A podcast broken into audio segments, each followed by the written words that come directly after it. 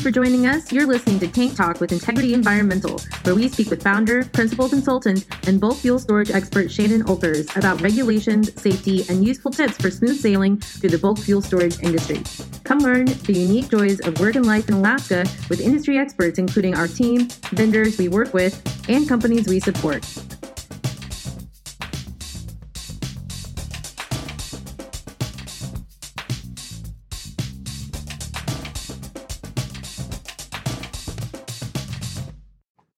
Back, Shannon. Happy to have you here today. Your hair looks great. Thank you. I just got it done today. I love that feeling when your hair looks as good as it's ever going to look. yeah, definitely. I was tagging along on an inspection the other day and they were mentioning floating roofs. What is that? How do we know when we need one? Oh, floating roofs. So, floating roofs are a vapor control system that are used on bulk fuel tanks and they can be external or internal. But in Alaska, we very rarely see the external. And the reason for that is our it's our environment. Uh, external floating roofs have to be kept free of snow and ice and other things. So, as it suggests, an external floating roof is literally just the top of the tank, and there's no roof above it. An internal floating roof, the tank actually has a roof, and then the internal floating roof is inside the tank and resting on top of the surface of the liquid within the tank. That sounds pretty mechanical. How does that stay up there? Well, physics again. We you may remember physics from some of our other podcast topics. Um, typically, they're made from aluminum or some other lightweight material, and they float on top of the surface of whatever's inside the tank. Uh, typically, we only see floating roofs on tanks that store flammable materials, so high vapor content material, and it, typically in Alaska, it's gasoline and aviation fuel. Those are the two highest vapor content fuel products that bulk fuel storage groups store. So that's where we see most of these. Um, jet fuel and diesel, they're not flammable, they're combustible, and so they have a lower vapor point and they don't shed as much vapor. And so they we we often don't see floating roofs on those products unless the service of a tank has been changed from gasoline to diesel or aviation fuel to diesel. And then sometimes you'll see an internal floating roof on a product you wouldn't normally see it on, but that, that's usually what happened is they converted the tank. What are common ways that these might fail? Oh, yeah. Internal floating roofs are they are a simple mechanism, and it's a, a large sheet uh, of aluminum that rests on top of the fuel. And then there's a seal around the edge and around all penetrations. And typically, these penetrations are guide wires that go from the top of the tank to the bottom of the tank to keep the internal roof from rotating um, clockwise or counterclockwise inside the tank. And then also tanks have internal support columns for their exterior roof, and that typically is a penetration for that. And then around the sides of the tank are some sort of seal, and just like a French press, if you're familiar with a French press. Oh yes. Yeah, we're all coffee lovers at Integrity. Um, those seals hug the side of the tank and, and float up and down with the liquid level. And so the floating roofs can have single seals or double seals. And going all the way back to your question about how do they fail, the most common things that we've seen is that they get hung up on the guide wires and they're no longer floating on the surface of the fuel. They're they're suspended or submerged because they're caught on the wire and the fuel overwhelms. The roof is immobile so it can't float anymore. And so we see that. We also see the seals maybe fail in certain areas, either around a there's there's ports for the guide wires in the center column, and sometimes the seals at those places fail, and fuel will come up and lay on top of the the floating roof, and and then of course you don't have a vapor seal, so you have vapor being produced. Um, and then we also see the side seals fail. Sometimes those will catch on the actual side of the tank, and the whole pan will just be a little crooked. You can tell it's not floating flat to the surface. There's an air gap, just just as if your French press gets cockeyed and it won't, won't go all the way down.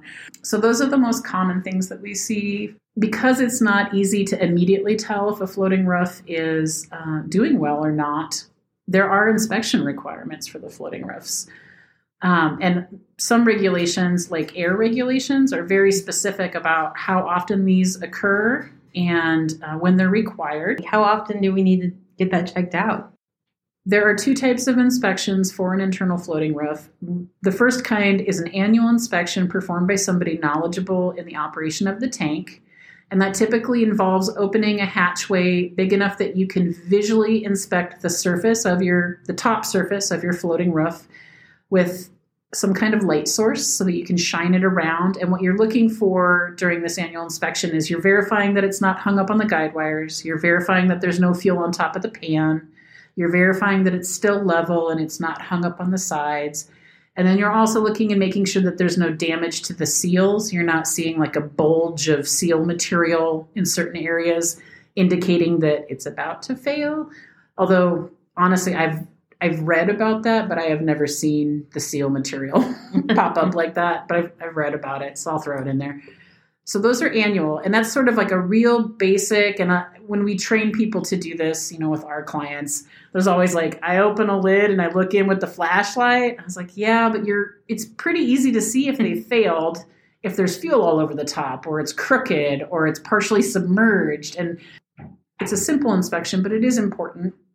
And then there's official inspections by third parties and in, in, Alaska with these larger bulk fuel tanks, usually it's it's something that occurs during an API 653 internal inspection. And so the tank has been drained, it's been cleaned. These internal floating roofs actually have little legs on the bottom, um, and they're they're like the legs of a trampoline. You know how trampolines have little U-shaped oh, yeah. legs. They it very much looks like the bottom of a very industrial trampoline.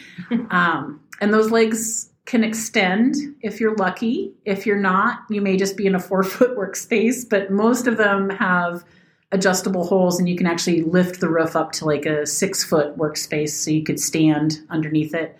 But I've totally done internal floating roof inspections on my knees because it was only a four foot workspace. Oh no. And so, uh, yeah, API 653 inspectors will go inside the tanks and they'll look at the bottom of the floating roof pan and they'll identify places where the aluminum sheeting has separated, perhaps, or got dense or, or um, damage. They will also inspect the seals. And if you have double if you have double seals, you have to inspect from the bottom and the top because there's two seals in there. And if you have a single seal, uh, typically it can only be inspected from the bottom because it's uh, because of how they're constructed. Um, and then most of these roofs have a little uh, they have hatches in them you can open that are sealed, and you can actually inspect the top surface of the internal floating roof by popping the hatch open, and the inspector will get a little ladder if it's higher and, and look around. And uh, they document all of that in the API 653. And in Integrity's reports, we make it a pull-out appendix because these internal floating roof inspections are really important to people with air permits. If they have a PAEL or an ORL in place under 40 C- CFR Part 60, that internal floating roof inspection is important documentation showing you're meeting the requirements of the air program. Sometimes I've seen 653 inspectors put them into the text of the report, and you can still use it, but you have to give the EPA or the state agency the entire report instead of just this pull out about the condition of the internal floating roof. Mm-hmm. And sometimes they're pretty minimal. It's like a ch- like a visual checklist. It doesn't actually state all the pieces parts. It might say is it single, double, is it functional, yes or no. Ours goes into a little more depth because we're specifically designed it to meet the EPA regulations and the state regulations. But again, it's in the report and you can you can pull it out. Um, but if you have the ability during the bid process to ask for that inspection to be performed as a standalone document, I would recommend it. It's a lot easier to to use if you're a facility that has some kind of air permitting. The cool thing about 40 CFR 60 is that theoretically you would have to do an internal inspection of that floating roof by a third party certified inspector mm-hmm. every five years. But if you're performing the annual inspections and you're documenting them, you can push that to 10 years. Oh, wow. Yeah. And since it's expensive to take a tank down, clean it, get mm-hmm. all the gunk out, and make it so that an inspector can go in and inspect, uh, that's a real valuable thing to do. So these annual inspections that are being performed are a really important part of one, maintaining the tank, but also extending the time between internal required inspections if you're part of an air permit. Which kind of tanks do need floating roofs? Well, not every tank, although people who sell internal floating roofs may say something different. Uh, typically, we see them on flammable liquid uh, tanks, and we also see them on tanks that are over a certain size, and that's related to the air regulations. Uh, again, 40 CFR Part 60. There's a specific subpart called KB, and air regulations are never easy. so we'll include some links to that section of uh, 40 CFR 60. But in subpart KB, if a tank is above a certain size, which for tanks storing gasoline or aviation fuel, it, that would be over 75 cubic meters or roughly 18,900 gallons in size, which is most vertical tanks. You do need a floating roof, but sometimes the facility is older and it predates the EPA air regulations, and you can have something called grandfathering, where a tank is not required to have the floating roof because it didn't have one and it existed before the regulations came into effect.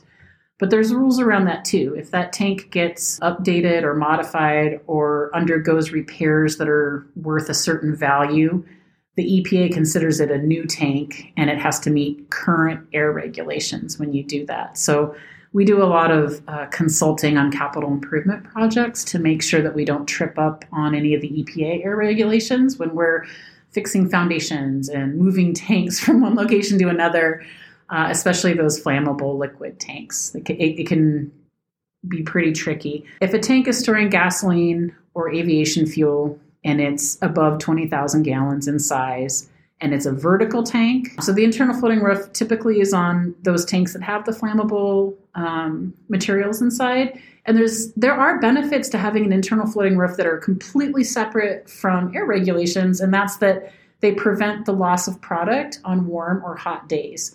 So in Alaska, they're seen more as optional, but in places like Texas, every tank, including combustible tank material tanks, have floating pans on them or external pans. And the reason is they're trying to avoid losing a certain percentage of product a day because the, the ambient air temperature is 110 for 12 hours of the day. Nice.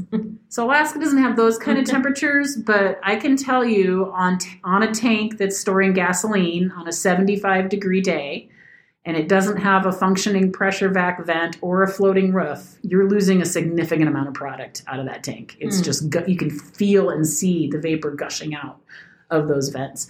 And so most people have at least a pressure vac vent on a flammable liquid to keep you know like it'll keep vapor in below a certain p- pressure. Um, and if they're in a warmer area, the internal floating roof completely eliminates most of that product loss. That's which is pretty cool. Yeah, good money, right? Yeah. So they can pay for themselves over time. It's just in Alaska, our temperatures are so low that time's a little longer than maybe in the other parts of the United States. If we're interested in learning more about floating roofs, where where do we go? Where do we start? you grab a French press. Just kidding. Um, we'll include links to the, the air regulations, that subpart KB. Mm-hmm. Uh, you can also go to internal floating roof manufacturers' websites and just learn more about how they work. And I like going to YouTube and Googling floating roof and external floating roof. Some of the ladder systems for the external floating roofs are really cool to watch because they the ladders go up and down with the roof and oh. they're very mechanical and Thanks for asking about internal floating roofs. I think they're a really neat piece of a tank, and I know a lot of people don't understand why those annual inspections are so important. So I'm I'm glad that we could talk about that. All right, until next time. Yeah. Bye. Hi there. This is Shannon Oelkers, and as the owner of Integrity Environmental, I wanted to take a minute here at the end of the podcast to make sure that you knew the following. This podcast is for informational purposes only and should not be considered legal or regulatory advice. We are not responsible for any losses, damages, or liabilities that may arise from the use of this podcast. This podcast is not intended to replace professional regulatory or legal advice and the views expressed in this podcast may not be those of the host, that would be me, or Integrity Environmental. Thank you very much for listening. And if you do need professional regulatory advice, we'd be happy to help you uh, as part of our consulting services.